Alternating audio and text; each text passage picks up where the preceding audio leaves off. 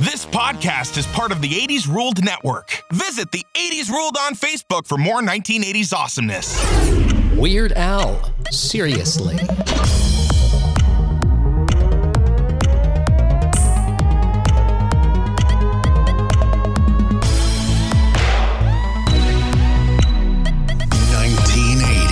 now. It's called one pot brownies, but I swear there's nothing, nothing in that name involved in there. Mm. Are, are, you allowed to send them through the postal service? Yeah. Welcome back to another episode of 1980s Now, a weekly examination of the importance of 1980s pop culture and its influence right this very moment. Mm-hmm. I sound kind of tinny to myself in my earbuds here. Hmm, you don't sound tinny to me.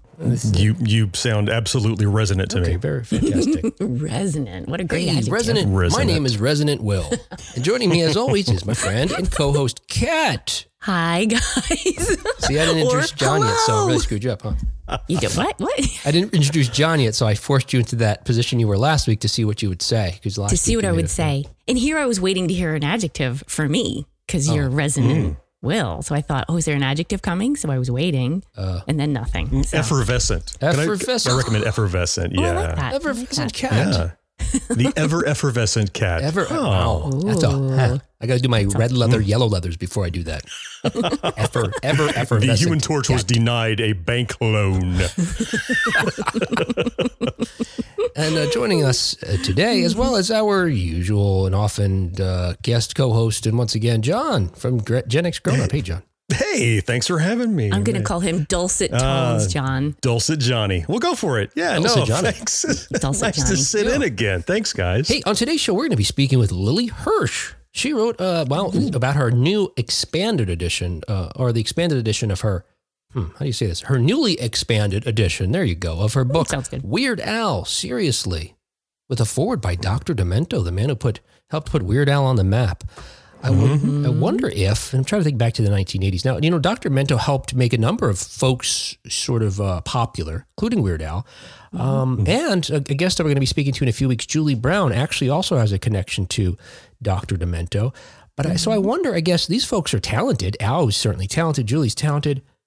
They probably mm-hmm. would have found another way, right? I mean, they would have been heard some other way, uh, especially um, in the era of music videos for both of them, I think. Hmm. Right. I think, yeah, maybe MTV would have been uh, a good way for them to go.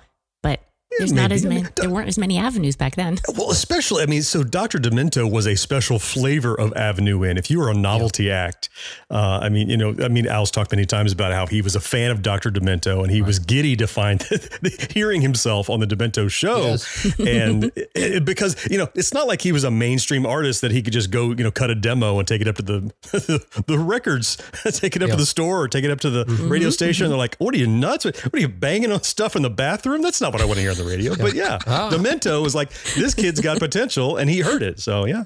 yeah. John just dropped so many Weird Al Easter eggs into that one yes. explanation. Mm. Packed. Mm. He's revealed himself to be a fan.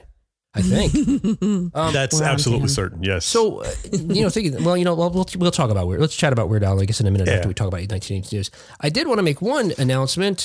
Mm. Uh, hey, just a reminder, I'm going to be at Ohio Fan Fest this May 13th and 14th. You'll have the chance to, look, you don't want to see me there, but I'll be there.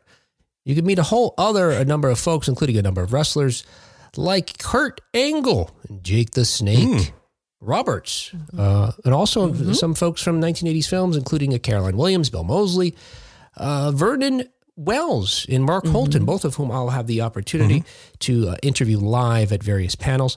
And like we talked once before, Larry Kenney, I'm very excited to, to talk to a voice actor Larry Kenney, who voiced a number of cartoon characters I loved that in the 1980s, including Lion-O himself. So uh, join me. Mm-hmm. Uh, come say hi at uh, Ohio Fan Fest is May 13th and 14th. Visit ohiofanfest.com for more information. Okay. You'll need to let wow. us know if anybody comes just to see you afterwards. Wow. you got a stack of celebrity headshots? Are you charging for autographs? How's that oh. working? You have demands wait, for the green room? Yeah, wait only the blue M&Ms? Who's, when you say a stack of celebrity headshots? Which celebrity's on the headshot, though? I mean, Cat. Yeah, I mean, I could, yeah, stand a better oh. chance. Oh no, John, ha- have you uh, seen uh, Will's yeah. latest profile picture? With the ski oh, ball ha- with the duck how, lips. I got it printed out. I have a poster. Are you kidding me? Yeah, that's what's oh, behind him. I think you did you Photoshop that though. You couldn't see my nipples on the original. What is? Hmm. Yeah, I, I, I, have a thing for leather and studs. Yeah, yeah it's okay. Mm-hmm. don't mind me. Deep, I think you photoshopped my head on Vernon Wells' body from the Road Warrior. Thank you for that. oh, take some steam off. Okay, hey. Let's get caught up on 1980s news. Man, always so many things happening related to our favorite decade, and this uh, week is no different. Per deadline, Amazon Studios leads bidding on Voltron, the live action film. So, in March uh, of this year, we heard that the live action uh, feature adaptation of Voltron was coming, and it's co written and to be directed by Red Notice's Rawson Marshall Thurber. I didn't watch Red Notice. Did you watch Red Notice, John? Mm-mm, no. Well, it was like it was like the number one. I'm sorry. Uh, should I ask you, Kat? I, I, I like how you didn't. Well, I, I'm just kind of be efficient here. you knew. Okay. You already knew. Very good. Moving on. Uh, it was like the number one film on Netflix. It's a Netflix original film, but it starred uh, Ryan Reynolds and The Rock and mm-hmm. uh, Gal. Yeah. Gal Gadot. Yep. Yep number one for weeks and weeks and weeks. I think it was only bested by that film, uh, The Adam Project, which was a homage to 80s films, finally toppled it and became mm. number one. Uh, that was that. top. That was great stuff. Yeah. yeah. Oh boy. I have a lot of more, a lot more to add to my list. Oh, Kat, cut straight to The Adam Project. That we did. Neither of us saw Red Notice. You don't need to see that. Okay. But the but the the uh, the helmer of that film though was bringing us a live action Voltron. Uh, but uh, in March we learned this, and then a bidding war ensued. Now Netflix, which actually has Red Notice, didn't wasn't participating in this uh, the bidding efforts to get the the rights to the, the film on their streaming service. But according to Deadline, Amazon Studios is the front runner to bring the uh, giant robot uh, picture to their streaming service. Um, the original show followed a team of five space explorers who pilot a look. This is so much 80s in a sense right here. Five space explorers pilot, pilot a super robot. I mean, a gigantic super robot. Mm-hmm uh, named Voltron. It aired on NBC, ABC and then later on NBC from 84 to 85. Mm-hmm, Were you mm-hmm. a fan of Voltron, Cat? I was not, but my brother was. No, we don't. So brother's not on the show. Your brother's not on the show. Doesn't count. I was exposed. I was exposed. You are exposed right now. Your lies. back in the 80s too. And I remember it was a big deal when he received his giant oh, Voltron. Yes. Mm-hmm. Yep. It was I, I, helped him with it, and it had oh projectiles. Oh and okay, all right, you're back. Yeah, projectiles Thank that are you. not allowed in toys for kids these yeah. days. But the, you know, give me my lawn darts back. Give me my little projectiles coming out of yes. my toys that can I can swallow. Yes, please. The greater danger of those things, instead of injuring somebody, was losing it. Right? You'd shoot it once, oh. and then I swear it's under mm-hmm. the couch. Is it under oh, the yeah. stove? I mean, mm-hmm. right. Sometimes they're just when gone. you move, you're like, oh, there's where that was. exactly behind the bed, by the vent. Yeah, yeah, of course. so, did you watch Voltron as a kid, that John? I watched it. It was always on after school, yes. and oh, it was yeah. usually the first thing on when I got home after school. And I wasn't a super fan of it, but I saw mm. it every day because mm-hmm. it, the choice was watch Voltron while I'm waiting on the next cartoon yeah. or do homework. And I mean that's Ooh. a non-starter. But mm-hmm. you know, mm-hmm. when I heard they were making a live action Voltron, that makes me question like like how much is really live action? I mean, it's mm. largely oh, CGI. Yeah. There are live action shots inserted, but to do a mm-hmm. Voltron justice, it's going to have to be. I mean, you're not going to make those sets. I mean, it's that's an enormous, you know, multi-part fused symbiotic yeah. robot thing, and mm-hmm. that's going to be fantastic to see on screen, though, and uh, as a as a live action ish, oh. you know, sort of uh, mm-hmm. physical mm-hmm. thing. I hadn't even thought about that. You're right. It reminds me now of those. Uh, what was that kaiju movie? That was like. Uh, Right. Yeah. Yeah. You're right. How many? It's real folks on a green screen for the most part. Yeah. Exactly. right. Because you have to have all those giant machines and the the all the robots yeah. fighting, and I'm sure they're going to have some big giant monsters to fight or something great, and mm-hmm. none of that's going to be real. But you know, they call it live action. It's, it's like they call the Lion King live action. It was all oh. CGI animals, Gosh, right? Yeah, it's like. Mm. Make me think. Air now. quotes live action. Yeah. Yeah. Mm. Yeah. It's kind of like uh, uh well, your mm-hmm. pot brownies. Uh, the um, uh, one pot brownies. I should have said the whole name of her brownies. Um, the you make me think like it's, it's, interesting, right? How our brains work, and we talk maybe with this about John Tartaglia, the puppeteer, you know, behind a, the current Fraggle Rock, and so many shows that we watched as, as puppets that are mm-hmm. he's still a part of today. Um, but um, if it, if we keep it in the world of animation, our brains are fine. But if you add a real human mm-hmm. to it, suddenly we're like, oh, the cartoon part of it looks fake.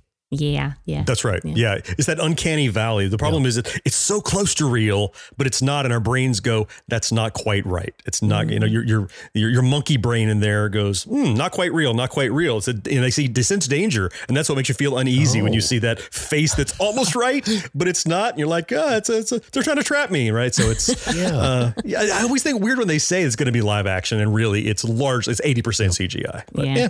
Yeah you know, in, in, in, preparing to talk to you guys about this, because I was like you, I was, uh, it was on, I wasn't crazy about it like I was about some other anime turned into mm-hmm. a U.S. property, like my, my favorite Battle of the Planets, which is really Gatchaman. Mm. Love that. Mm-hmm. I, I, found it interesting to, to, to learn that, unlike uh, Battle of the Planets, which was based, which they took Gatchaman and modified it, they created new, some new segments for that because they had to remove so many segments that they thought would be offensive to U.S. children at the time and their mm. parents especially that they, they didn't have enough cartoons. So they had to make up their own stuff.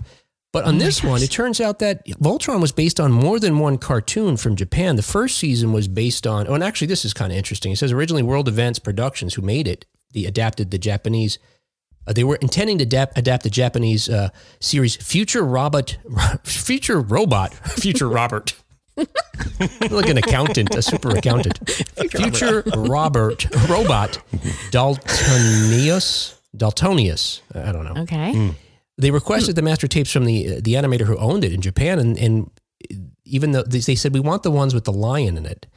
Uh, I don't know how to say this Japanese country's uh, the Japanese animation uh, company's name. Toei, Toei, Toei. You know that one? Spell it. I think it's Toei. Toei. Yeah, Toei. T O E I. Toei. T O E I. Yeah. T O E I.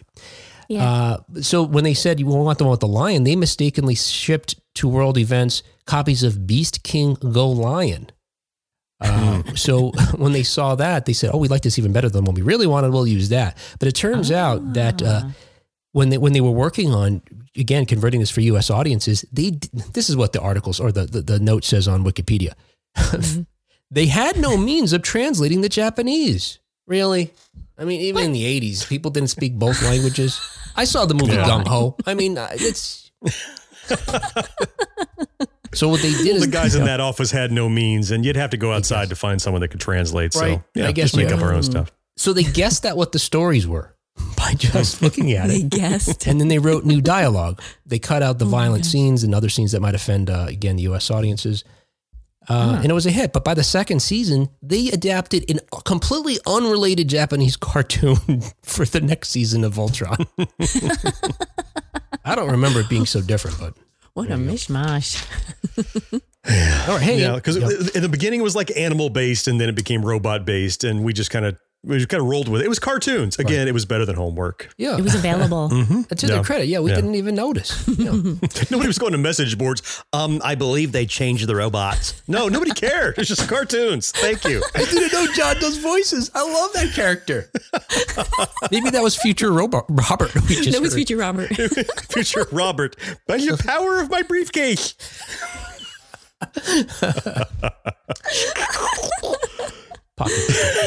Oh, hey, another 1980s news as reported by Consequence of Sound. Sting says grown men can't be in bands. So the 70 year old mm-hmm. former police frontman shared his thoughts on aging out of rock stardom in a recent interview with Mojo. He said, quote, I don't think any grown man can be in a band. Uh, a band is a teenage gang. Who wants to be in a teenage gang when you're knocking 70? It doesn't allow you to evolve. Uh, he continued to say, you, you have to obey the rules and gestalt of the band. As much as I love the Rolling Stones and ACDC, it's hard to see growth in their music. Uh, okay. I love how this uh, writer in Consequence of Sound points out Sting conveniently glossed over the fact that he fronted the police between the ages of 26 and 32.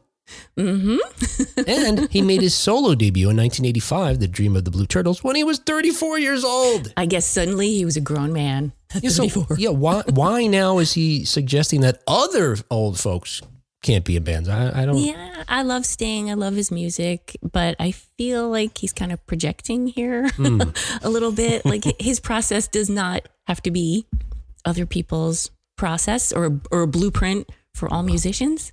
Well, first I take a bit yeah. of umbrance with the fact that 34 is an old man, so let's cut that out right away.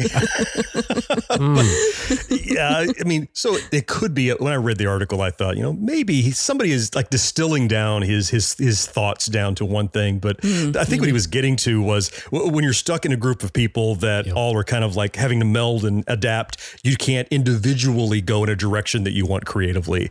Mm. Um, and, okay. and I think it, that depends upon the person I think if you yeah. have a group of people that are going the same direction, you could. But I think uh-huh. that really kind of is a reflection of how he felt about his bandmates that maybe they were not going in the direction he wanted. Right. Therefore, mm-hmm. you know, if you want to break away from that, you got to get out. So. Yeah, a little self reflection on behalf of Sting. Yeah, yes, and there is a line to support that that says something to the extent that the police were there as a vehicle for his music and not the other way around. Not the other yeah. way around. Yeah, something like that. that seems a little dismissive. No, a little pompous. Yeah, it's like you know. Huh. Good thing you hmm. guys were here for my music. Lucky you. As a side note, and I think this is a whole other thing that's worth chatting about some other time in the future, that earlier this year, Sting, Sting sold his entire songwriting mm. catalog, both yeah. the solo uh, music and the music with the police to Universal Music Group for an estimated price tag of $300 million. Wow. And he's just one of many who have been recently doing this. I started looking, I started putting together a list of other folks who did this, including Bruce Springsteen and some others. Mm-hmm. Maybe we could play a mm-hmm. game with the, about the price tag at some point in the future, but it is oh, yeah, yeah, yeah. astronomical. well, what, what is Sting like 70 now? 80? Yeah. How old is he? Yeah, I think he's around yeah, 70. Yeah. yeah. Yes. I mean, look, if somebody said, Hey, everything you've done to this point, we'll give you 300 mil for, and like that, or you could take your nickels from Spotify, like sold. yeah. Absolutely. Yeah. I can move forward. First of all, I'm taken care of. I have to ever, not that he has to work anyway, mm-hmm. but yeah. you know, it, what are you going to do with the rights to your stuff? Are You're going to re-record it or something. He clearly wants to move on creatively. So sell it, take the money, cash out, move on. All right. What if though 300 million is offered to you in Bitcoin? Oh, uh. or an NFT of Sting. Oh. An NFT, a, a, picture of Sting. Yeah. Yes, you can sell it to back to me. No, give me some money. Still some actual money. no, you know, in being, my day, we had money. He's got a second voice. Yes. Oh, this? That's the old guy in my lawn voice. the it comes out spontaneously. I now, this idea though about like I think I, I, think you're right about your analysis of Sting. I think there's enough in the article to support that idea that maybe being in a group of folks sort of helps mm-hmm. keeps you from evolving the way that you would naturally on your own. You and I both do podcasts with other folks, John. Are we too mm-hmm. old to be yep. in a quote gang, as he says?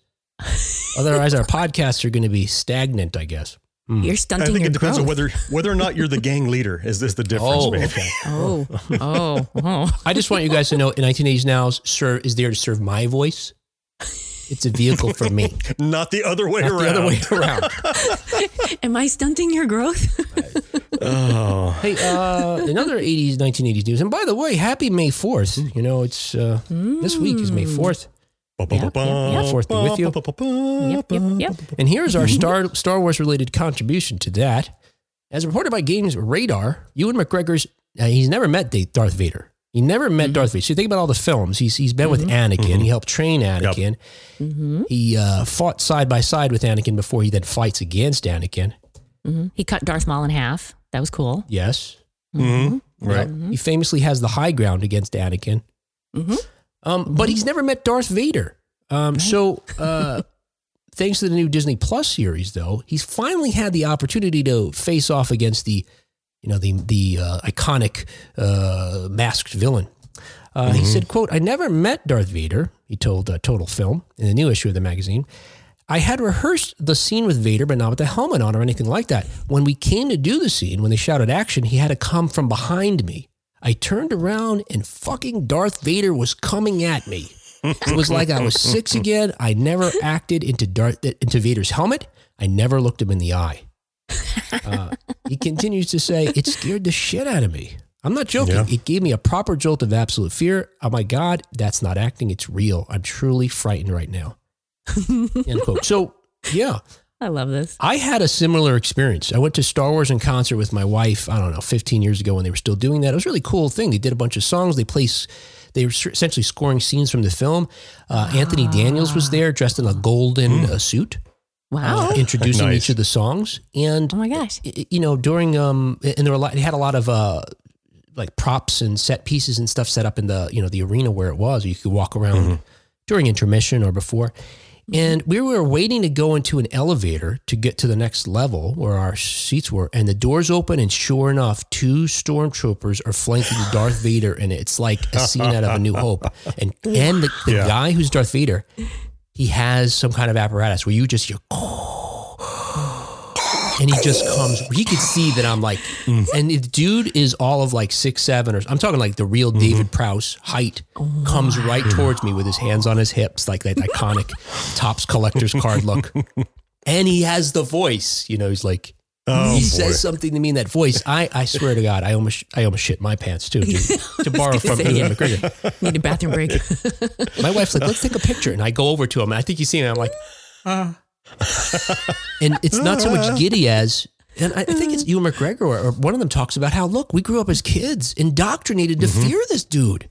Mm-hmm. Yeah. You can't even help it. It's animal at that point. You know, it's like John said, monkey yep. brain just kicks in. Yeah, we we uh, we recorded an episode recently of talking about just celebrating Star Wars, the first film, again for May the Fourth, and we talked about mm-hmm. how uh, just how um, representative this it was a fantasy film in a science fiction world mm. in very much like the bad guy was wearing black and he mm-hmm. was giant and tall and a deep voice and the plucky mm-hmm. hero in a white tunic you know was like the you know white hat black hat you know oh. cowboys and indians kind of thing and mm-hmm. it's just mm-hmm. it's indoctrinated just not just star wars but throughout all of it and star wars drew upon every one of those things that we're pre kind of conditioned mm. to oh he's he's big and he's scary and you can't see his voice and he's right. tall and he's you know and yeah and then plus it's it's fucking Darth Vader. On yeah. top of that, yeah, it's bananas. Yeah, I, oh. I, I, I, can empathize with Ewan McGregor. I mean, and he's standing in an environment where they have made it look real for screen. It's mm-hmm. not just running into an elevator. This is he's in the element. I can imagine. Yeah. Wow.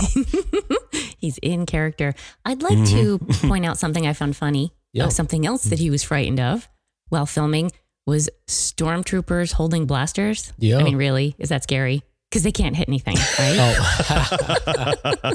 There's nothing, nothing frightening about that. yeah, friendly fire, ricochets. Yeah. That's what he's mostly concerned about.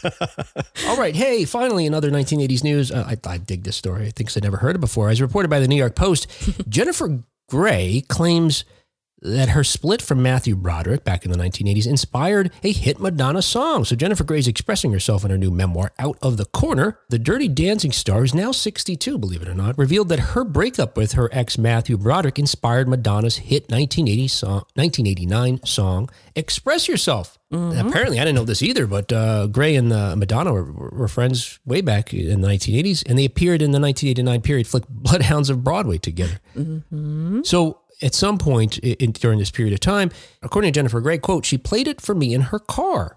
Mm-hmm. I was in my log mm-hmm. cabin with Johnny Depp. Name drop much? yeah, right. and she said, come into my car. And I got into, oh, I love this. And I got into her Mercedes so we're also getting brand oh, product placement in your anecdote. Come on, where she now, said she had a really good sound system, uh, probably Bose, I guess. I don't know, a really good Bose sound system. yeah, yeah. And yeah. she was like, audio, audio Technica, most audio likely. Technica. Yeah. And she was like, listen to this song I just did. It's about you. Uh, of course, she played her express herself. Express yourself. I'd be curious more of what the connection was from the breakup to the thing. Like, what did she reveal about the breakup that would inspire this idea that express yourself? That had me curious as mm-hmm. well. Mm-hmm. It like does Madonna did Madonna think that Matthew Broderick was second best, right? Or he wasn't expressing his love for Jennifer Grey enough, mm. so she had to make him. I I just yeah. What what else could it be? Um, or does express yourself mean you have to break up with someone? Is that what the song's about? I I don't think so. It's not. That's not something that occurred to now me before hearing the, the story. What is it when you want it right now? Better show me how. Show me how, right? Express your what you've got ready or not. I, I, never found "Express Yourself" to be com- particularly deep lyrically. It's yeah. just kind no. of a poppy song, yeah. right? It's yeah. I mean, it, well, it, take it at face end. value. It's like yeah, like like uh, get, get, your word out, express yourself, let people know what you want or how you feel. Yeah, that's what I interpreted. But then I don't know the dynamic of their relationship in the first place. So was it smothering and she couldn't express herself? Who knows? Yeah. Right. I did look at the lyrics and there's mentions of like she's clearly speaking to women. It's like make him express how he feels.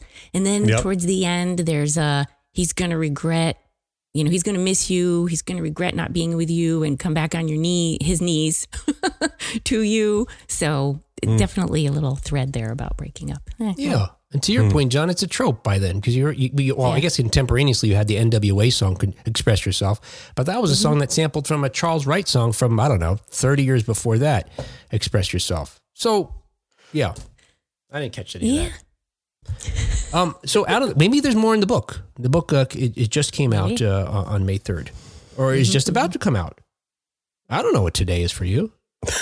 Google it. Go on Google and see what's today's date. I don't know.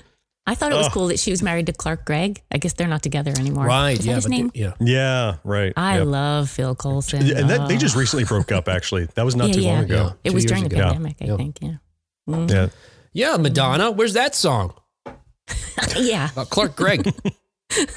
uh, you know, just as a side note, speaking of uh, things that happened during the pandemic, back in 2020, we discussed on the show the as of yet untitled film with Lionsgate that uh, Jennifer Grey was set to star in. We knew it was set in the 1990s.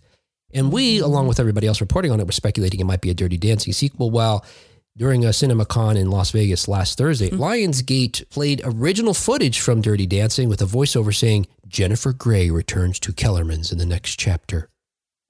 Kellerman's is, of course, that uh, Catskills mm-hmm. resort where the mm-hmm. first film took it's place. The lodge, yeah. Mm-hmm. I don't know. We'll see. Wow. Dirtier dancing. Filthy. hey, that was 1980s news because why not? Hey all, I'm Marvin. I'm Ricardo. I'm Dan. I'm Sarah. And together we're Newbie Star Trek, just a bunch of newbies who've never watched Star Trek before, watching all of the next generation one episode at a time. This was like the intergalactic Maury Povich show. Yes. like Lutan has a new wife. What do you have to say about this? Well, that I'm gonna fight her to the death. There was this weird moment, like the first time she did the mm-hmm I'd like Riker had this weird smile on his face. Yeah, like he knows what that sounds like. his name is DaiMon mm-hmm. Bok, and he's like the DaiMon leader. being like the title, not one of the Wayans brothers. Damon. He's. Yeah. what did you say that? He was promoted from a Marlin. Yeah, yeah. and then they stretch out, and then they do the old scissor me timbers. This is an infamous scene. mm-hmm. They're talking about says. Yeah. So if you liked any of that, you can find us at newbiestartrek.com. That's N E W B I E StarTrek.com. Or find us wherever you listen to your podcasts. I don't know if it was appropriate to say that I always thought that Express Yourself was a song about lactation. Mm. Whether you got it or not, better show me how. Wait. Huh. Yeah, see? Yeah. Hmm. Hey, if you like the show or you like lactation, please, well, yeah, please rate, review. You know, I just learned, John. This, you know, John has his own podcast that you guys should check out. Gen X Grown Up. It also comes out every week. Talks about stuff like this, but even broader things because they cover because they just talk about being a Gen X grown up, and that could be you know mm. something that's happening right now to us middle age, mm. to our bones. They talk about arthritis mostly and health issues. Um, but that's not true. Oh, okay. Although we did once discuss uh, bidets. That's true. Really? Oh. Oh yeah. Is that Fact. something that appeals to our generation? There was a shortage on toilet paper for a while, so yes, that appeals. Oh, that, that came up as a thing when there was a shortage. Is that when you yes. did that episode mm-hmm. during the? Uh, uh, yeah, I think it was during the pandemic. Yep. Yeah, it was not necessarily related, but I'll pretend that it was. Mm. Yeah. Okay.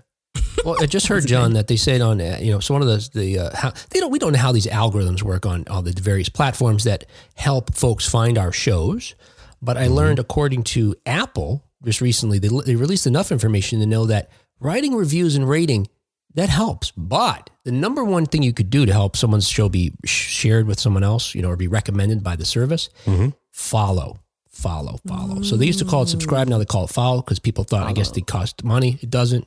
Mm-hmm. So right. follow us on Apple or wherever you listen. That'll help us a lot. And it's free. Yep. It's a very innocuous word too. It's very nice, very welcoming. Follow. Just it is. Follow. It's friendly, right? It's, yeah. And it puts you in the feed, and so you're not going to miss a single episode. Mm-hmm. And in, in, many cases, in your app, it'll auto yeah. download, and you'll have it on the plane wherever you go. It's super convenient. Mm-hmm. It's funny. I mean, it, it depends on context, though, right? I mean, so um, I've been following this girl every day for weeks now. All right. it could be stalkerish. It depends on how you say it. Yeah. mm. Said no content creator ever. hey, so uh, like we mentioned, we're going to in a little bit we're going to bring out our guest today, Lily Hirsch, who just expanded her already fabulous book, Weird Al Seriously. Um, and if you haven't read this book, you should check it out. If you're a fan of Weird Al's, if you're a fan of cool stories, if you're a fan of music, uh, because not only is it a biography, it's more than that. It's more than just a catalog of his music. It's all those things combined. And Lily's mm-hmm. background is in music. Uh, mm-hmm. She's uh, she have a PhD in, in musicology, I believe. She's written a number of heady books on different uh, sort of types of music and analyzing different angles, but she looks to sort of, you know, learn something and therefore teach us about music. And in this instance, she's trying to see what she to show. I think that uh, humorous music has a plays an important role in our mm-hmm. culture, one that may be easily sort of overlooked or dis, you know uh, discarded. Is that the word? Wow.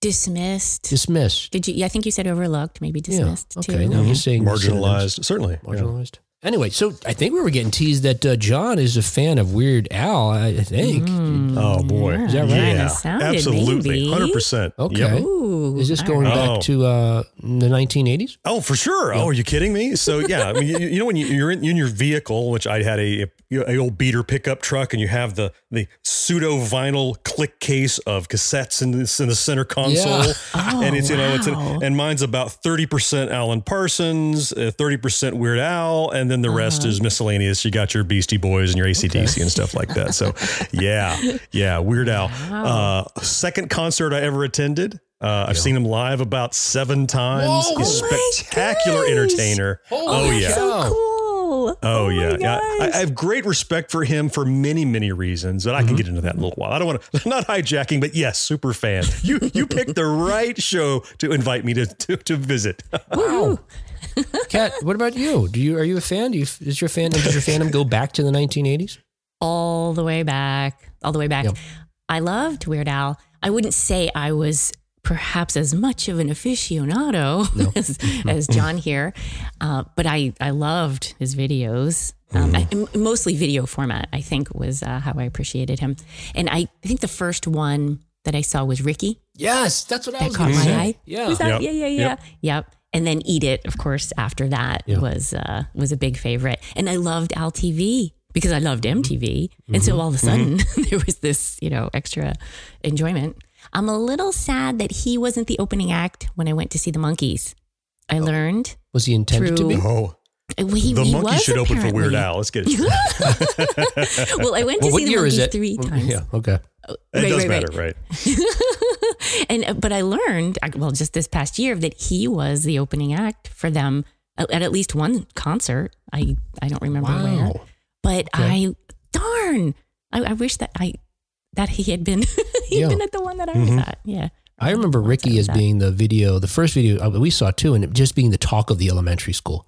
Yeah, you know, folks yeah, and yeah. the lyrics and imitating the voice, and yeah. I think that's all we needed. But it was during an era where there were so many. I don't want to say there's so many parodies, but there, I guess in a sense there were. I know our local radio station Z100 would do their mm-hmm. own parodies mm-hmm. on the radio, and then eventually they came out with records that had these things on them, and we would, you know, mm-hmm. anything we can get that was humorous, you know, uh, seemed it, it especially if it was playing off an existing song, seemed kind of I don't know dangerous or underground oh. or edgy, anti you know establishment and uh-huh, anti, you know, uh-huh. our parents. Mm-hmm. Uh, and so Weird Al fit nicely into that. Absolutely. To me, it was delightful. Like the Eat It video, I love it because it's so closely following, yeah. you know, the the, yeah, the Beat It yeah. video, but with the crazy, all the crazy changes. yeah, That's, the flavor.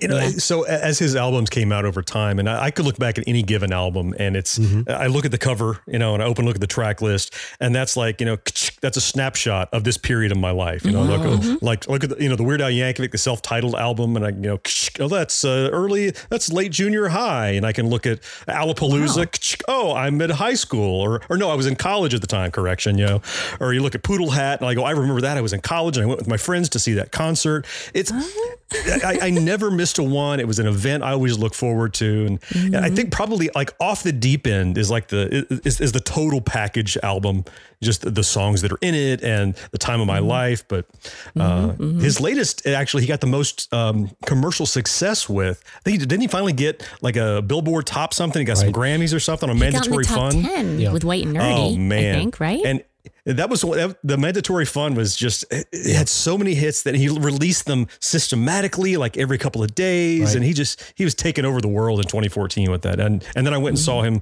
uh, live in Orlando with that. I got the VIP ticket and sat in the second row and oh yeah He phenomenal artist. Eight videos for eight days, and I remember when that happened in 2014. what it was? My daughter, mm-hmm. my youngest daughter, was still was you know obviously she was younger then even, and it was a moment where I was like, all right, this is a good time for you to learn who Weird Al is, mm-hmm. and sitting her down and watching the videos, you know, and anticipating the videos to come out. And watch these. Oh, she loved it, and that that led to this education, you know, where I was like, let me blow your mind by showing you what he was doing back when I was a kid, and then uh, busting out the old uh, 1980s videos Mm-hmm. Wow, you're better than I was.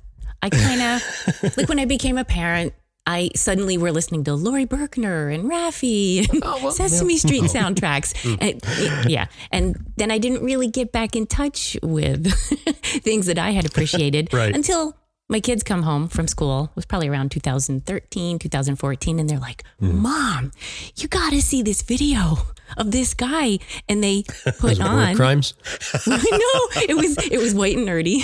oh, okay, white and nerdy. But, oh yeah, and, and Linwood. Like, That's mm-hmm. Weird Al. I was mm-hmm. I was astonished, yep. and I confess I did have that reaction of like, oh, he's still going. But it wasn't out of disbelief. It was out of no, delight. Of, of wow. Yeah. So then, yeah, I was paying attention again a little bit. I am super proud to say that White and Nerdy is the ringtone for me on more than one of my friends' cell phones. I love that that's true. But, two, two, really cool points I wanted to, wanted to make. One was that uh, for many people, especially for me, there are a lot of songs that I was first exposed to, mm-hmm. the Weird Al version and then I'm like, I don't know what that's a parody of. I just right. know it. Yeah. Right. right. Yoda, for example. I'm like, I know Yoda. You know, met him in a swamp down in Dagobah. We're at Bubbles all the time. Like, oh, Lola? Who's Lola? Never yeah. heard of her. I had to go back and find the original song to be exposed really? to it. And, oh my gosh. Oh yeah, so yeah. Because I I didn't know that much pop music. I, my parents okay. listened to country mostly growing up, and so I didn't know all that older pop stuff. But oh yeah, that one, yeah, that surprises me about that one. But but some of the yeah,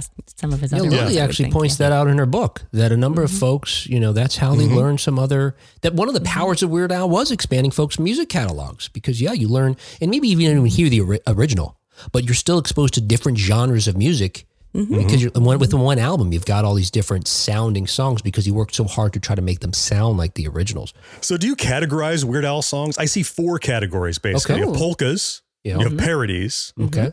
You have originals, right? Mm-hmm. And then you have these style parodies where you'll take a type of song and make a unique song out of it. But you know, he, uh, I can't think of the name of it off the top of my head, but it's one. It's very much like a kind of a hip hop Beastie Boys style, but it's not parodying any particular song. He just does right. this style parody where it take okay. a, a flavor of of, of genre, okay. and that's the great thing. He's such a musician that he mm-hmm.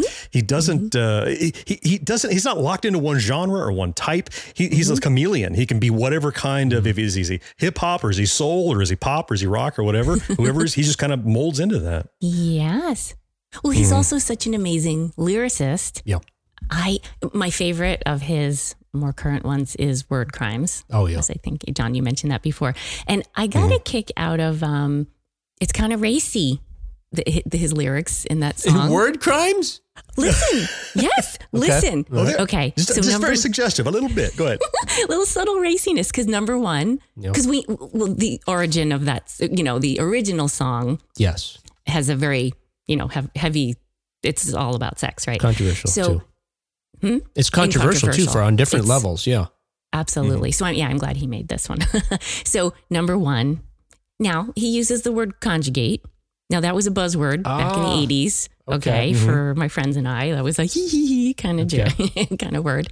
Um, number two, uh, this might be I might be looking into this one, but he says your participles dangling. Mm-hmm. Yep. okay, and then it's wordplay in the lyrics. So it's yeah. wordplay, but yeah. number three is the best one. He says, "Well, you should hire some cunning linguist." Oh yes. Yep. Okay. Right. Okay. Yeah. So that did leap out to me. Yes, that one. Okay. yeah. You know, it's interesting though, as you point this out, though, and eh, again, it's something highlighted in Lily's book is that he's clever with his words like that, but in his real life and his music, he doesn't swear. Right. No, I love very that. subdued.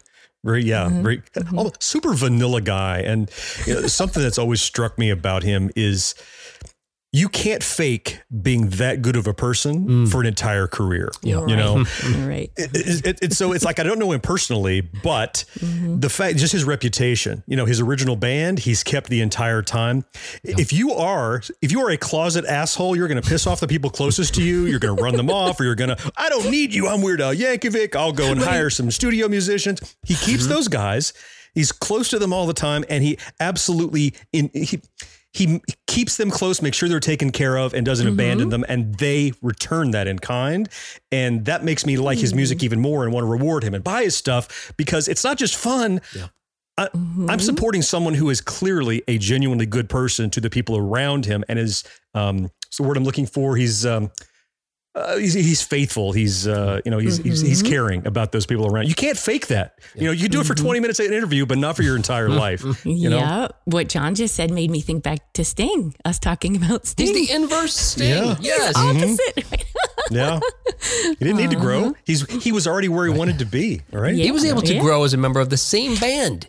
Yes. Mm-hmm. Sting. Yeah. off your high horse or whatever it is you have up there and that is probably exactly. a Pegasus. oh, what about Sting. teamwork Make so, the dream work? Growth happens that way. So I'll give you one more nugget of data: is okay. that through the uh, the Six Degrees of Kevin Bacon game, I've yeah. kind of dated Weird Al Yankovic because in junior college, I dated a girl who dated John Bermuda Schwartz. Oh. No kidding. Therefore, I dated. So you dated everyone that she's dated, right? So anyway, so oh. yeah, like she she had Weird Al's number okay. in her phone. She would not give it to me. Yeah. All right. Hey, considering that John knows a whole lot about Weird Al, let's test Kat instead because once again, it's time to play. Liar! Liar! Liar! Okay, so here's what I got for you. Considering you know, look, mm. Al's clever. I'm not clever, so maybe you'll just see right through my uh, uh, charade here. But I've got a ten song names here Five of them are real Weird Al songs. Okay. Mm-hmm. Five of them aren't. I mm-hmm. guess mm-hmm. something like that. I don't know. Maybe more. Maybe less. This is just a true false game. Come on. Sort of. Yeah. Okay. So, okay. easy. Will lay it on us. So I'll tell we you. What, I'll, I'll, let Kat get the first crack, John, because you can picture Love the out the backs of the albums, you know, and probably just look in your your uh, what is that Sherlock Holmes talks about his mind palace. His mind palace. Yeah. Right. yeah. My mind palace. He's got a mind record store. And they look like the faux leather cassette boxes in his truck. That's what that's yes, what his right. brain looks like. all right. Hey, all right. So I'm going to give you these songs. Uh, Kat, you tell me whether these are really a Weird Al song or not. Okay. Okay. Um, okay. First one. Uh, and this is, look, a parody of a police song, King of Suede. Uh, is that a real police, uh, real uh, Al song or not? Is that a real, yes, true. That's right. Ding ding. Yes. All right, number two. Uh, you know, you know, a lot of his songs, obviously, we know this par- his parodies involve food. Mm-hmm. Uh, you know, ultimately mm-hmm. he becomes a vegan, right? But uh, some of them, you know, involve even meat related products. Uh, mm-hmm. Uh, anyway, number two, we don't need another hero. Sandwich is in parentheses. um, but, uh, par- parodying uh, the Tina Turner song, of course. Yes, indeed, you are. that's funny, and it wouldn't surprise me, but I'm going to say no. That's right. All right, number three here. Girls just want to have lunch.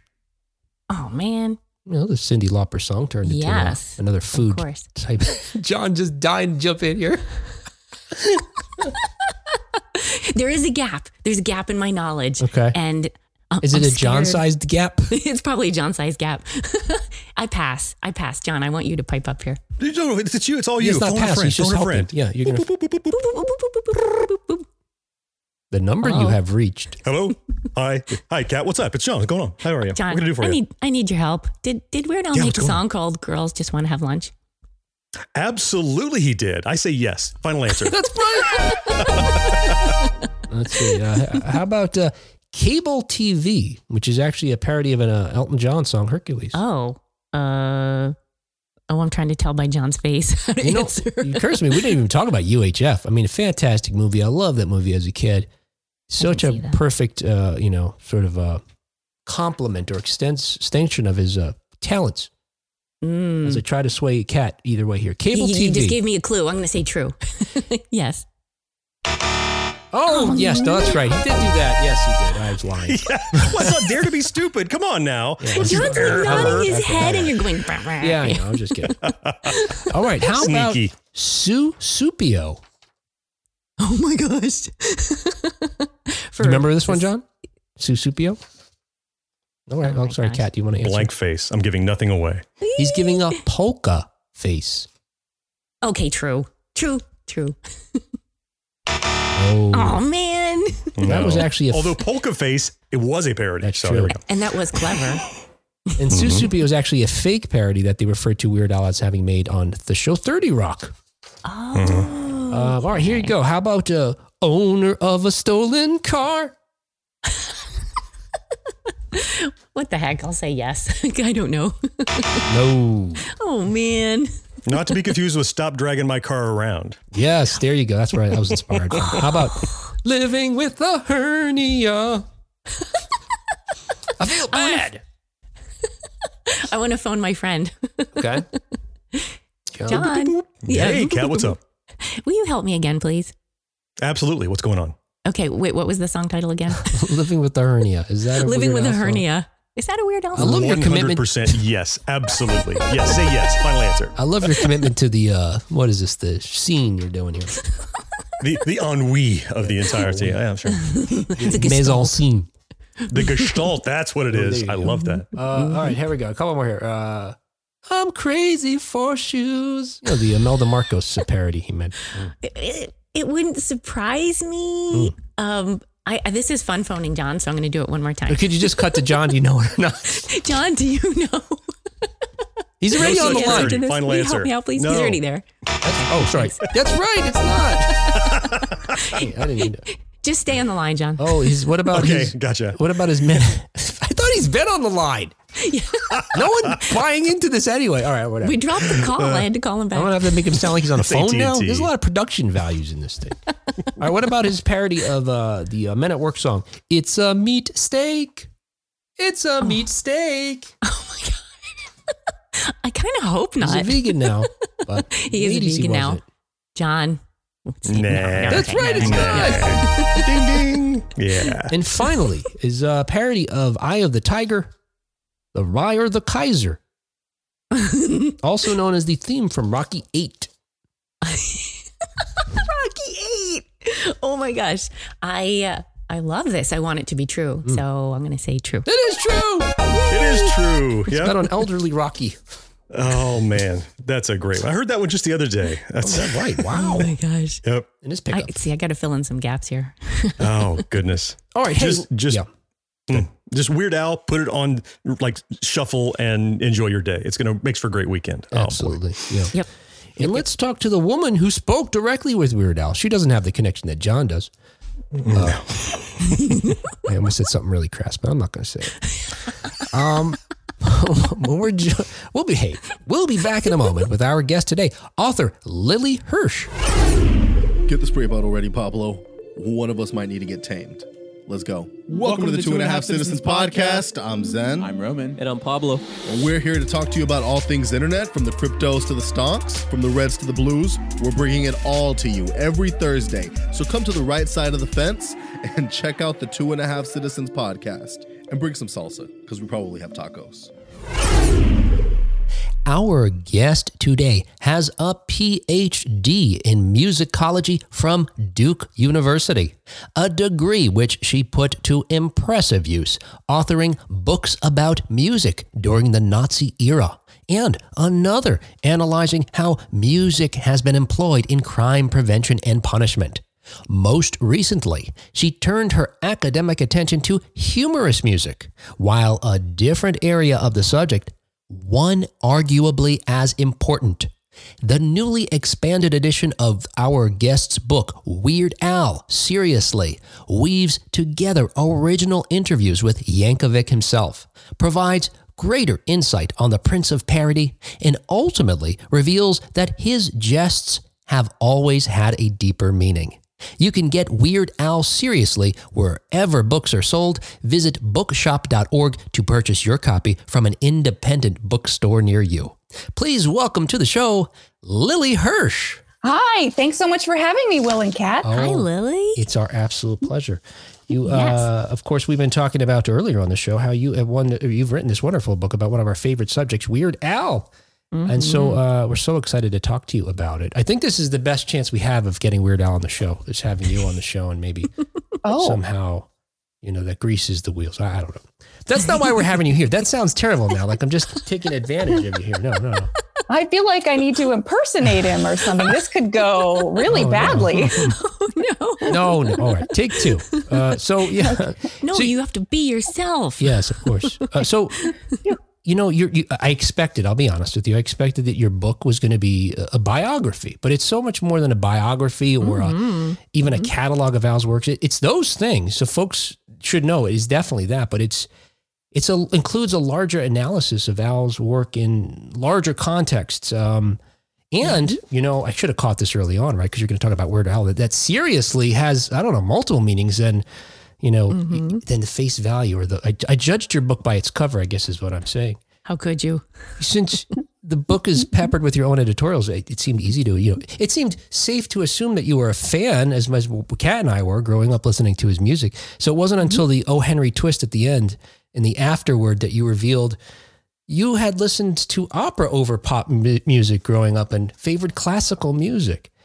For I just want to know yeah. about that. How in your youth do you grow up listening to that over just top 40, I guess? Right. Yeah. That is a mystery. And it's something that my brother still wonders about because he was the one who was into MTV and aware of what was actually happening in pop culture. And yep. somehow I was I was in my own world um, with the classical music. But I, you know, I was involved with music. I sang. I was in a choir. I, I played the piano. I took voice lessons. I was very focused on classical music and maybe one day being an opera singer. I had these these wow. ideas. Mm. So um, yeah, so I spent a lot of time doing that, and I just wasn't really aware of other things. Um, so crazy. I can identify with that. yeah. Duran Duran yeah. was popular. Kat. Other people knew who Duran Duran was. yeah, but everything else, it was to the exclusion of everything else. yeah. Wow. No, I think maybe one of yeah I uh, yeah, I was I was a little behind with all of that. I had a Milli Vanilli CD or mm. tape, really? I guess. that that didn't that didn't go well.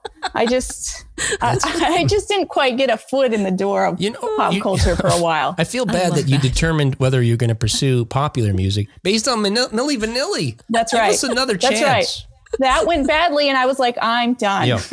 wow. You know, n- not ironically, that's not the right word, but coincidentally, a tape of Milli Vanilli went bad for the band too, which is what ended their career. Oh, wow. Yeah. yeah. so, you know, and part of what, uh, you know, Al celebrates in his music and you point out in this book is sort of otherness, I guess. Folks that are, yeah. you know, he's celebrating the folks that don't necessarily fit in. Um, You know, mm-hmm. some of what he mm-hmm. writes about, or you write about and how he sings about is anti bullying, these messages. And he, mm-hmm. he takes on the characters of folks who might otherwise be, you know, looked at as odd in their communities. Mm-hmm. So now we're just interviewing you, Lily. As a person who listens to opera music in your school, I mean, are you the are you the Weird Al in a sense? Are you? Are, well, I do. You know, I saved that tidbit for the afterword yeah. and in the expanded paperback edition and mm-hmm. the hardback version, the first version from 2020. I didn't say anything about whether or not I was a fan. Yeah. I just really mm-hmm. focused on Weird Al and and the significance of that, and I really wanted to make the argument about humorous music mm. and how important that is in so mm-hmm. many ways and the talent behind that. Mm-hmm. I was so focused on that, I didn't really want to put myself into it. Uh-huh. But um, it became such a personal project just yeah. as I got to know some of the fans and some of the podcast people that deal with Weird Al. And it was, mm-hmm. it's been such a lovely community. I, I felt like opening up a bit and, and revealing this. And I, I thought they would understand. I think I was maybe worried they mm. wouldn't accept the book if I, if I wasn't truly a, a Weird Al fan up front. Right. Um, oh, so yeah. I, and I did phrase it in that, you know, I really was a Weird Al fan. I just didn't know it because I have these outsider tendencies. Mm-hmm. Um, I, mm-hmm. I mean, I, I, didn't experience bullying and some of the things that Weird Al and other people have experienced. Um, but you know, I got some looks. I was into the classical music. I was very bad at sports, mm. and I was at a at a high school that was very into sports. Yeah. Um, and I really advertised that by joining the swim team um, for some reason. Huh. And I uh, I was actually on uh, I was on junior varsity as a junior and senior. I've heard that some schools don't even allow you to do that if you can't be a a real sports player by the time you're mm. a hmm. senior. You don't even get wow. to be on the team. But I was, and I, I did once race a varsity race by accident. I actually jumped in the pool when I was not supposed to. Wow. Everyone was out of the pool by the time I finished because oh, that's wow. what I was. Yeah. It was awesome. Oh, and because I was known, I was known at the school for the music. Mm-hmm. Um, and someone had convinced me to go to one of the sporting events, a big football rivalry with the school. Um, I and once there, I was asked to sing the national anthem. Oh, wow. And this was another great moment for the outsider because I agreed, even though that's not something I had ever done. And I, I went up there, sang the national anthem, got the words mixed up. Oh, no. In front of, you know, there's two Orthas, or the land of the free, mm-hmm. or the oh. ramparts. There's a couple Orthas. Mm-hmm. Mm-hmm. So I got to one of the Orthas and I said, or the something. That's right. It was a proud moment oh. for all the outsiders out there. You said something. Literally like that's what I said, said something. I went ahead. I knew better as a singer. Yeah. You know, you just fake it till you make it. You keep going. Mm-hmm, but for mm-hmm. some reason, I found the whole situation hilarious, and I wow. I went ahead and said said something and I got booed. Oh. I got booed. Yeah. Yeah. It was one of it was one of those experiences. Oh, man. I thought, yeah. I thought nearly that was going to be the story of how, you know, you talk about Weird Al. So, you know, he started studying architecture. He was going to be, he was going to be an architect. Mm-hmm. We learned yeah. in the book here and studying at uh, Cal Poly that he went from being sort of a, you know, again, sort of an outcast and uh, in, in college even or you know at this academic mm-hmm. level and then becoming the dj there it seemed like things started mm-hmm. to turn around creating a new persona i thought mm-hmm. your story was going to be that it wasn't it was the opposite so so al look for folks who don't know al started out studying architecture that was his original goal because folks had encouraged him and he had the mind and aptitude for it he was a valedictorian in high school so you know learning that about him and certainly uh, building a you know structure a building or engineering a building is I think superficially is different than creating a song, but in, in, in speaking with Al, who contributed mm-hmm. to the book, mm-hmm. I should point that out. Did you did you learn or see how maybe he some of the theories and practices he would have applied as an architect also came into play, creating his uh, iconic music? Well, there is a meticulousness. Mm-hmm. You know, I, mm-hmm. I think sometimes people, well, a lot of people have dismissed parody as something you know, kid stuff, something like this. But the way Al approaches his parody writing, as well as his uh, the style parodies, is very careful and methodical. Mm-hmm. And he has these notebooks and just filled with different versions, trying to get the the syllabic match and the and the right rhythm and the right sound and and all of this. And there is this kind of building and layering um, mm-hmm. um, uh, in in the music but also in the ideas and you know he is building a world a lot of these songs uh, he creates a whole character he creates a whole other place so i i do feel like there is mm. a correlation between uh, his studies and and then the music this mm-hmm. kind of building of worlds one thing that we learn um, in your book is how weird al is um, uh, super calculating with his songwriting and um, he, and composing many versions of lyrics until he finds the funniest version or, or the one that fits, you know, the whatever whatever rhythm he's doing. Is his love of words possibly related to why he chooses not to use profanity or obscenities in his songs and in his life? I was really curious about that. Yeah, that's interesting. I didn't ask him directly, but it makes sense. Um, I feel like uh, sometimes using obscenities is the easy way to go. Mm-hmm. And he's often really thinking about the different word possibilities. Mm-hmm. There, there's mm-hmm. there's a lot more creativity, I think, there. And he also, you know, strives to be somewhat family friendly. So mm-hmm. Mm-hmm. um, I think there's a combination there. You know, he's got mm-hmm. this. He's rather clean living. It all kind of goes with his his persona and, and who he is and his comfort level with being who he is, mm-hmm, um, mm-hmm. which is why I'm so looking forward to this upcoming movie because yes. they're going to flip all of that on its head. and all of a sudden, we have this like parody of Weird Al's life, this hard partying version that never existed. I'm going to be honest with you. I can't wait. I'll be honest with you, Lily. I think that'll be hilarious. But I complained mm-hmm. on the mm-hmm. show when we first heard that was coming out, only you because, did. and now especially after having reading your book, is mm-hmm. his story, the straightforward story of it is great and would uh-huh, make for a wonderful uh-huh. biopic and deserving of it. Mm-hmm. Mm-hmm. Yeah, maybe in the future they can do the true biopic and really do the full documentary and all of that. But this oh, is yeah. hilarious because it's a it's so yes, him. It's yes. this parody. It's this folding of worlds mm-hmm. and the fact that it's Harry Potter, the fact that we have Daniel Radcliffe, yes. you know, that layering, it's like a, it's like a, all of these cultural yes. references on top of each other. That's mm-hmm. so weird out. Yes. So I think this is so fun. I can't wait. But there's room for the biopic. Yeah. That's for the future. I can't wait for that yeah. too. no, yeah. When when I we read about it, certainly I did admit it's it's mm-hmm. it's what you would expect, and of course, you know, it seems so clever and, and, and consistent with his brand. Um, we so, just have to yeah. find out the true story by looking at the opposite of whatever oh, is, is, in there. well, you could just read uh, yeah. Lily's book here. Weird. Or you could, yeah. um, so look, I kind of you know, sort of glossed over it or glanced. I went, I went, I blew by it really quickly there.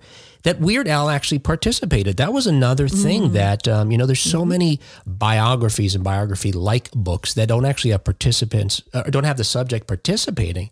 Mm-hmm. I don't know yeah. enough about Weird Al to know whether he would be someone open to that, but I was so excited to see that he did participate. What was, it mm-hmm. like getting him involved yeah. and, and ultimately working with him? That was amazing. And I don't quite realize, I didn't quite realize how amazing that was until later.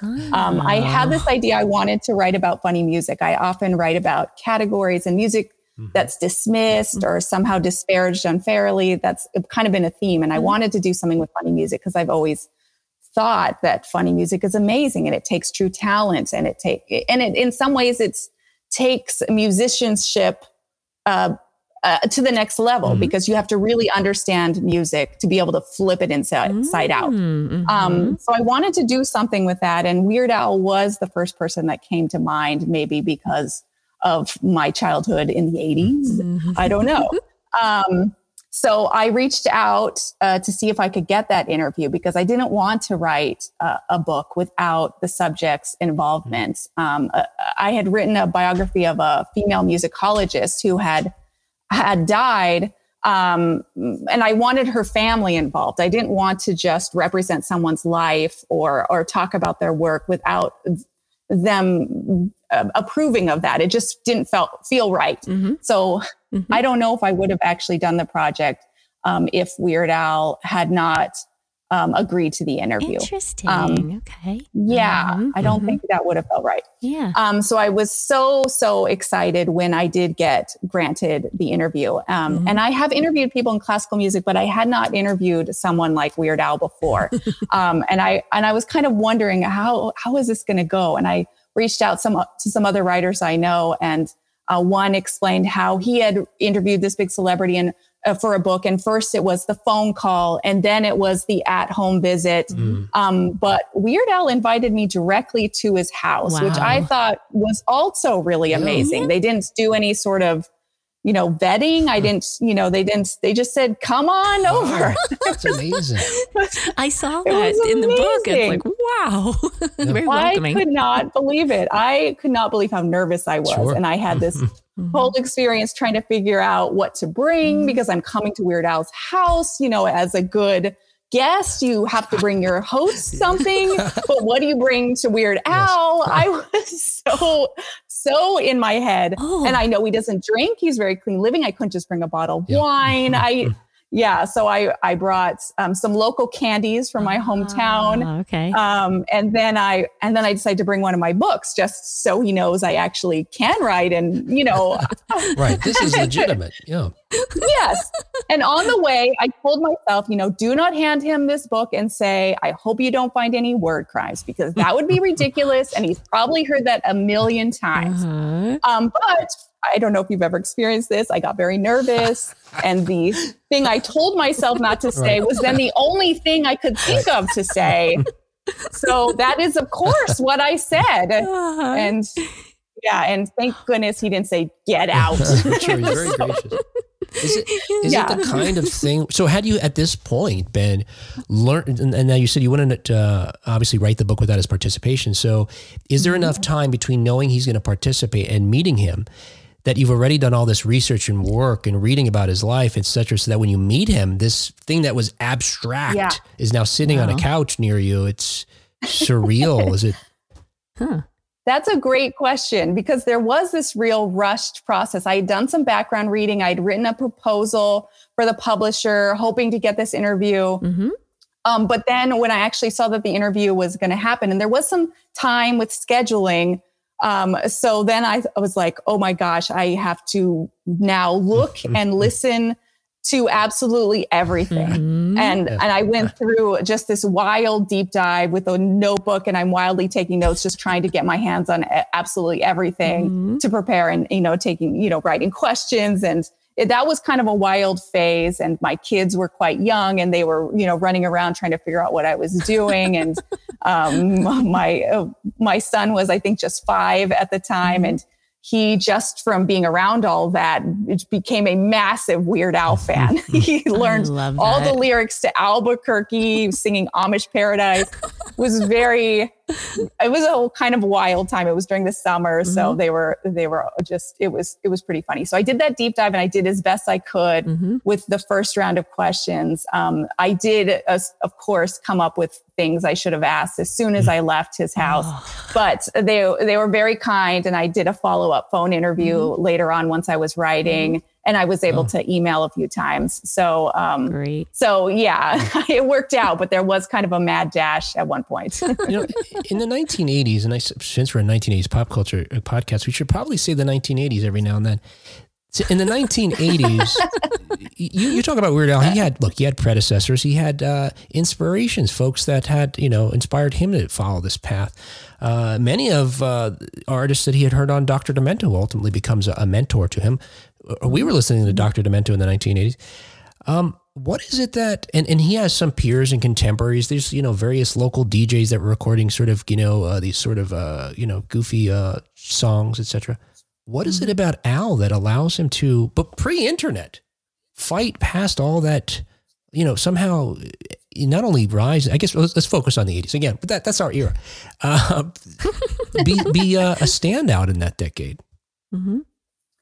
Yeah, that's interesting. He really caught fire, and it's hard to know exactly why. I do think he was very sensitive to the current fads and what was hitting it big. He really was careful to pay attention to mm. what was the zeitgeist, and he would mm-hmm. capitalize on that. Mm-hmm. Uh, and then he would, and then he was so clever in how he worked that. Mm-hmm. So, you know, Michael Jackson was that big moment. You know, he was a big moment and Weird Al took it and, and flipped it and really capitalized on that. He became the Eat It guy for a while. Mm-hmm. Um, and um, and he seemed to just consistently do that. He um, did that again, you know, when he uh, parodied Nirvana. Mm-hmm. Um, that was a crucial moment. That was actually when I really first became aware of Weird Al was the okay. was the Nirvana parody. Yep, yep. So I kind of missed the '80s, sadly, right. even though I'm on this podcast. Oh, no. Get out, go.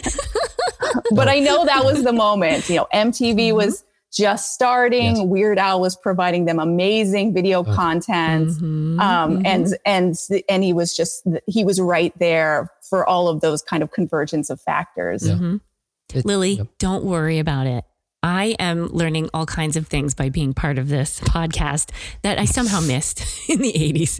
yeah. yeah, you can appreciate the 80s in hindsight. Yes. That, yeah. I'm surprised. You know, it strikes me now in this era of the of YouTube where we've democratized producing anything. Uh, you can publish anything, anytime, mm-hmm. anywhere. You know, whether you get mm-hmm. seen or rise, sort of, you know, out of the, you know, separate the what chaff from, wheat from the chaff or cream rising, uh, whatever. Uh, metaphor you want to use, but that in the 1980s, you, you know, you talk about him being aware of the zeitgeist and then responding, mm-hmm. that they would have the speed to production necessary to do that, you know, yeah, that he could right. do like a surgeon fast enough to capitalize on like a virgin. That's now it just occurs to me, that's kind of surprising in an era pre-digital. Yeah, he mm-hmm. did he he did capitalize. He did work fast and I know it became more of a challenge later on and that's part of the reason he he stopped doing albums. He wanted to be able to release mm-hmm. it as as soon as it happened, mm-hmm. as soon as it was hot, you know, because production did really speed up and things changed so quick. You know, it really, mm-hmm. um, all, all, of that sped up and it's really hard to even locate the central popular thing now because there's so much happening at yeah. once. Mm-hmm. Um, but then he, he was able to, and he did, he did, you know, capitalize quickly, get permission. He was always so careful to immediately reach out for permission and, um, you mentioned Madonna. I mean, Madonna helped him out there. He, she did, she did that. She, that was her idea, though. only hmm. parody suggestion he ever accepted. Madonna. It's amazing. I guess if, yeah, if Madonna gives you an idea, you're probably, yeah, you're sort of compelled to use it. What do you do? oh, oh yeah. Oh, heck yeah. Madonna could tell me to jump off a cliff. I would probably, well, let's hope I wouldn't, but yeah, right. you've got to listen to Madonna. Figure out a safe way to do it. Yeah. yeah. Uh, did you, did yeah. you learn about any, uh, uh, artist who um, turned him down. So he's ready to go, and an artist would not let him use use the song. And obviously, we know legally he didn't need their permission because its parody is protected. Right, but right. he, he he's a gentleman enough not to go forward. Were there other songs that he shelved as a result of not getting the artist's cooperation? Yeah, there's quite a few stories. Um, I think the biggest one that always comes up is Prince. Mm-hmm. That was kind of mm-hmm. like the white whale for Weird Al because he had a few ideas there that he just couldn't, that wouldn't, Prince would not grant him any yep. sort of permission. So hmm. he didn't get to do that. Although he does do a few Prince references now and again mm-hmm. in other mm-hmm. songs. Mm-hmm. Um, there's some other ones too. Um, there was some confusion with Lady Gaga. Um, that was an interesting story, um, but it eventually worked out in the end. Um, and then you have other ones mm-hmm. like uh, Eminem um, the, where he granted permission for the parody, but not the video. Oh, um, there was some concern okay. that Weird Al as Eminem would be a problem. Hmm. Um, so hmm. that that video never happened. Mm-hmm. Um, but yeah, there's lots of really fascinating stories, or you know, people that were bothered had granted permission, then maybe uh, you know, there's the famous one with Coolio, oh. who wasn't happy after the fact, but has since said it's all fine. Mm-hmm, um, mm-hmm. So, yeah, but Weird Al, you're right. He never needed to ask permission. This is legally protected. Parody is an art form, mm-hmm. and it has such a long historical um, background and history. Um, it, you know, it's so much a part of art history. Mm-hmm. Um, uh, but Weird Al still always wanted to ask permission, and that's part of this nice guy reputation mm. that that is well deserved. Mm-hmm. You mentioned the Eminem video. Um, I can't imagine what the problem would have been necessarily, but because as we know, he usually Al usually I I can't call him Al, but I'm going to call him Al just because you're here, Lily. But you know, vicariously, I feel like maybe I can do it. I would otherwise say Mr. Yankovic. I think but he would make himself up as the artist. And I thought it was really neat to read about how not only musically was he trying to create songs that folks might listen to on the radio and not know yet whether it was right. really beat it or eat it, but that mm-hmm. the videos, that was one of the goals too, that you're flipping mm-hmm. through the channels and you might leave it on until, wait a second, that's not Michael Jackson. That's so much fun. Yeah, it is really interesting. And he doesn't do that with all the videos, but yeah. with that one, he did, he was able to, mm-hmm. you know, get the same sets and mm-hmm. really try to do a recreation.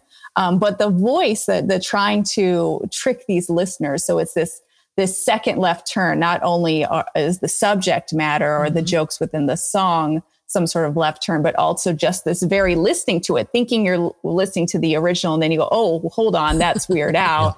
it's just it's just a laugh right off the bat. Yeah, right. Did he mention any like what during? I think we got this question from someone on our Facebook page, Megan. I think it was. Um, whether or not you got an indication of what maybe what his favorite song or music video is that he's uh, created. Hmm. Mm-hmm. Oh, I never asked him that. I wonder. I wonder if he would be able to choose. Yeah. That's a great question. Mm-hmm. It's a yeah. I don't. I don't. I don't know the answer to what his personal favorite is. I know some of the favorites of the fans, yep. of course. Um, yeah. Do you have a favorite, Lily? Or favorite? Do I have a favorite yeah. video? Tell us. Yeah. yeah. A favorite video. Is it from oh the 1980s? Gosh, so... I bet it is. Oh, my goodness.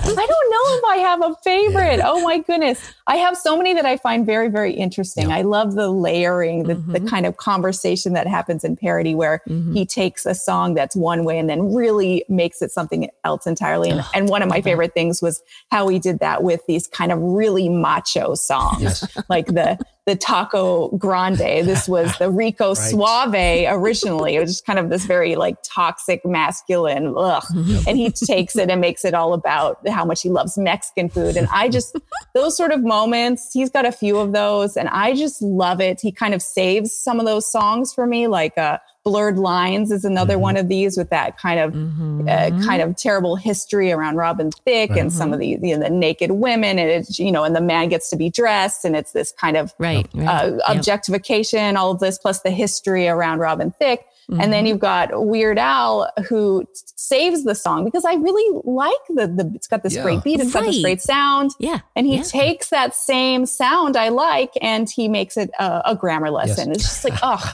Brilliant. Brilliant. Yes. and then instead of the dance naked women, you've got dancing uh, exclamation points and punctuation. It just makes the original seem so ridiculous. And I just love it. Absolutely. I don't know if you noticed, Will did that in the beginning. He corrected himself. Yeah you um, said something about something being ironic, and then you oh, said, "I know it's well, no, it's not ironic. Yeah, to... It's coincidental." Well, Lily's here. I got to be. In the... I yes, I here. saw you playing with phrases too. You were talking about uh, you just the phrase you're like, am I saying it right? Uh, the chaff, the wheat. Re- I can't even remember I, what I it was. I see you redlining me, and, and, you know, in the in the in my head. no, here. but I love that because Weird Al loves yeah. those phrases, and I just mm-hmm. kept finding that in the music where he's taking little aphorisms and little phrases and playing with them, like in Dare to Be Stupid. And so it seems that you are interested oh, in yeah. that sort oh, of wordplay also. Love language, yeah. Mm. You know, you pointed out yeah. about his uh, mm-hmm. like Taco Grande. Uh, how this it's you know a song that parodies not only the music but this uh, you know toxic masculinity in a couple of songs. So you, you, also talk about in the book how he's you know basically eschews eschews is that the right word? Uh, shoes. shoes. Shoes. Shoes. Shoes. Shoes. I thought you said a Jews. Oh. I was like, what? Okay. I was like, whoa. What's happening in the 80s? In the 80s, that kind of thing is probably flying.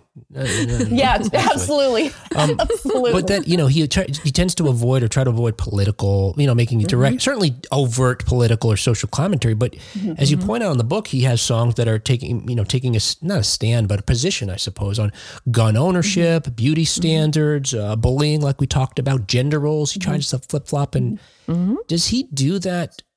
Is he mindful of that? Like, this is something that needs to be lampooned or, or, you know needs to be taken down a peg or is it just how his he doesn't realize he's necessarily doing it isn't that interesting? I really wanted to get into all of these sort of heavy topics mm. and get mm. answers. And he often would make jokes and he was just a delight to talk to. Mm-hmm. Um, but I couldn't always get to the bottom of things like that. um, I did point out, you know, some of, I, I, pointed out the toxic masculinity and he actually used that mm. phrase mm-hmm. First. And I, and I pointed out how often that seems to come up. Mm-hmm. And, uh, you know, why is that? And he said, said something like, well, it deserves to be taken mm-hmm. down, something like this. But mm-hmm. I don't know if he did it, uh, you know, consciously. It seemed like something he was is attracted to. Right. He's attracted to doing that to those sorts of songs, and he says they deserve it. Right. Um, but I, I uh, he did not admit to some sort of program of doing that okay. um, mm-hmm. or or some sort of uh, he with the trigger happy that was the one that takes on gun ownership and that is an issue he cares about. And he admits to caring about that. That's not something I went and interpreted. He, you know, is not a fan of guns. Right. Mm-hmm. Um, but he also knows that parody, because of kind of the interpretive possibilities in parody, a lot of people miss the point of that song. You know, mm-hmm. think it's actually some sort of celebration of gun ownership, which is right. is not his not his point. Right. Um, right. So there's there's a lot of plausible deniability mm. in all of this, um, even though I think it's there. You know, it's interesting because you, you mm-hmm. make me think now that you, you, you, set out to study humor in music. And, and I don't know if you had any, a take you wanted to find out it was true or not. Or uh, how about that? Did you have a sort of thought, a thesis that you were setting out to prove or disprove even before you thought of Weird Al? Well, I, it was an easy one. I just wanted to make it clear that you can do a lot through humor mm-hmm. and that humor and music is significant. It was it was a pretty easy point to make, mm-hmm. I thought. Mm-hmm. Um, okay. So I wanted to make sure to show the work behind the music with Weird Al, and that was something you know when he was talking about all that went into it, mm-hmm. and his band members what, what they were talking about, and the engineering that went into that. That was a really easy point to make that this is taking eh, some true musicianship. Um, but I did also want to uh, talk about what you can do through humorous music, the mm-hmm. points you can make, mm-hmm. um, and also the escape you can provide, and that that's something significant. And that became more important when I was writing this afterward, and as I was thinking about this book again mm-hmm. um, during the pandemic and getting to add in this expanded edition, I started to think of more of these uses of humor and the significance, and sometimes you know that catharsis and that. Mm uh, coping, in addition to the subversion, these are all kind of important things. Mm-hmm. Um, so, so those were all uh, things that I was able to bring out. But my original thesis that it was significant, that you can do a lot through humor, but those were those were easy points to make. Yeah, I, I Lily, just along what you were talking about with humor, I really yep. appreciated your discussion. You said um, humor is a universal healthcare, and yeah. and the concept concept mm-hmm. of it being something that can bond people together, and um, uh, in, in, like music as the vehicle. I mean, music is so yeah so accessible mm-hmm. and it, to so many people, and so the combination of that is uh, seems very powerful. Do you yeah. do you think that um, Al like how how aware of that is he uh, that that larger sense of humor as being um, like you're saying like a you know a coping mechanism um, a uh, maybe a form of therapy for some people. Yeah. How aware of that is he? Do you I think? think he is. He makes mm-hmm. jokes about its significance. You know, I was really trying mm. to focus on ex- his significance and he would make jokes about it, you know, just being humor and all of this. But he mm-hmm. knows and he gets letters and he mm-hmm. he's heard from fans about what his music has meant to meant to them. So mm-hmm. I'm very sure that he knows mm-hmm. um, all of that. And he, yeah, there's so many devoted fans that find mm-hmm. this uh, this safe spot. You know, not only that catharsis and that coping and that escape, mm-hmm. but that community, the the fans around Weird Al. Um, the ones that I've dealt with um, have have been a, really a wonderfully welcoming space, mm-hmm. um, and that's not something that I originally set out to write about. Mm-hmm. Uh, that was not my focus, but it's something I wanted to focus on when I got the chance with this expanded edition, mm-hmm. Um, because especially during the pandemic, the letters that just I received about this book from some of these fans. They meant so much to me, you know, when you are on lockdown and, you know, during that whole period, um, mm-hmm. to have these fans really reading and responding to the book. It meant so much to me. Um, mm-hmm. and yeah, and they were so creative. I think fans are often another category that are kind of dismissed around music, this kind mm. of screaming girl, right outside of the hotel. But those, there's so many weird Al fans are so creative and constructive mm-hmm, and, and mm-hmm. they're writing their mm-hmm. own parodies and they're um, they're amazing. Dave Rossi is this fan. He's got this podcast, mm-hmm. um, Dave and Ethan's um, amazing podcast. Um, and Dave uh, was a part of the whole campaign to get Weird Al the star on the mm-hmm. Hollywood Walk of Fame, and and he's just wonder a wonderfully uh, supportive fan. It's nothing like this image of that that hysterical crazy fan. So um, mm-hmm, mm-hmm. um, that that's been that's been something fun to explore too. And and that's been this place created by humorous music this place for outsiders. And mm-hmm. um, it was a place i never knew i needed but i think everyone kind of does. Yeah. Yeah. Yeah. This, this is just so fascinating to me. And you know and, and actually I'm fascinated, especially. Look, I, I, know we're not interviewing you about your life, Lily.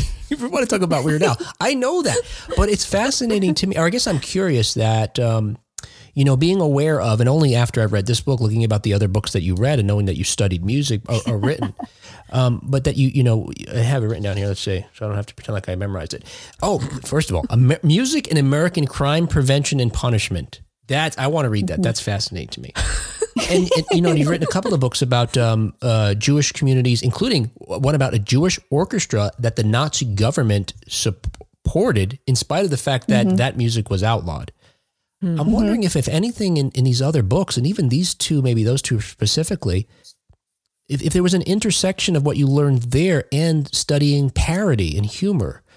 Um, yeah. Yeah. Mm-hmm. Yeah, well, I think they're all connected. It's funny. I actually get this question a lot about just basically how the heck did this happen that you wrote about Weird Al, just given these past history, books, yeah. you know, and and this, I, you know, I did my dissertation about this orchestra uh, that existed uh, for Jews in Nazi Germany, wow. and then I wrote this book about uh, yeah, music and crime prevention, where I talk about music's use as torture, music's use in crime deterrence um, rap lyrics, you, the very prejudicial use of rap lyrics against their um, authors at court. Mm-hmm. Um, so, uh, what the heck happened? Mm-hmm. Um, but I see, I always see the connection, and it's.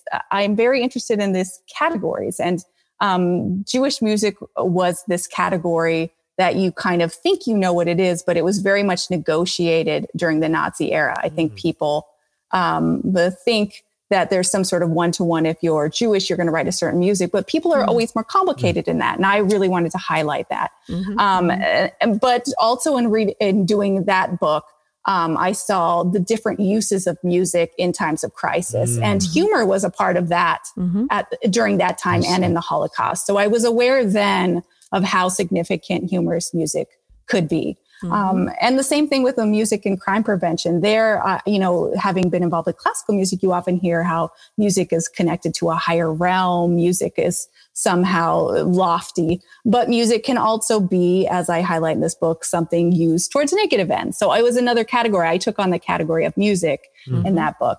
Um, so then here I'm taking on the category of humorous music and, you know, people think serious music, serious classical music is mm-hmm. so much more worthy somehow when I again think there's so much significance and work behind funny music and there's so much that funny music can do. So I see the connection with all of these things. And I think mm-hmm. the earlier work prepared me for Weird Al. Um, so it's not just a silly thing that I ended up here. Although I do make the joke that my CV, my kind of list of books looks like a kind of joke with this this weird Al punchline.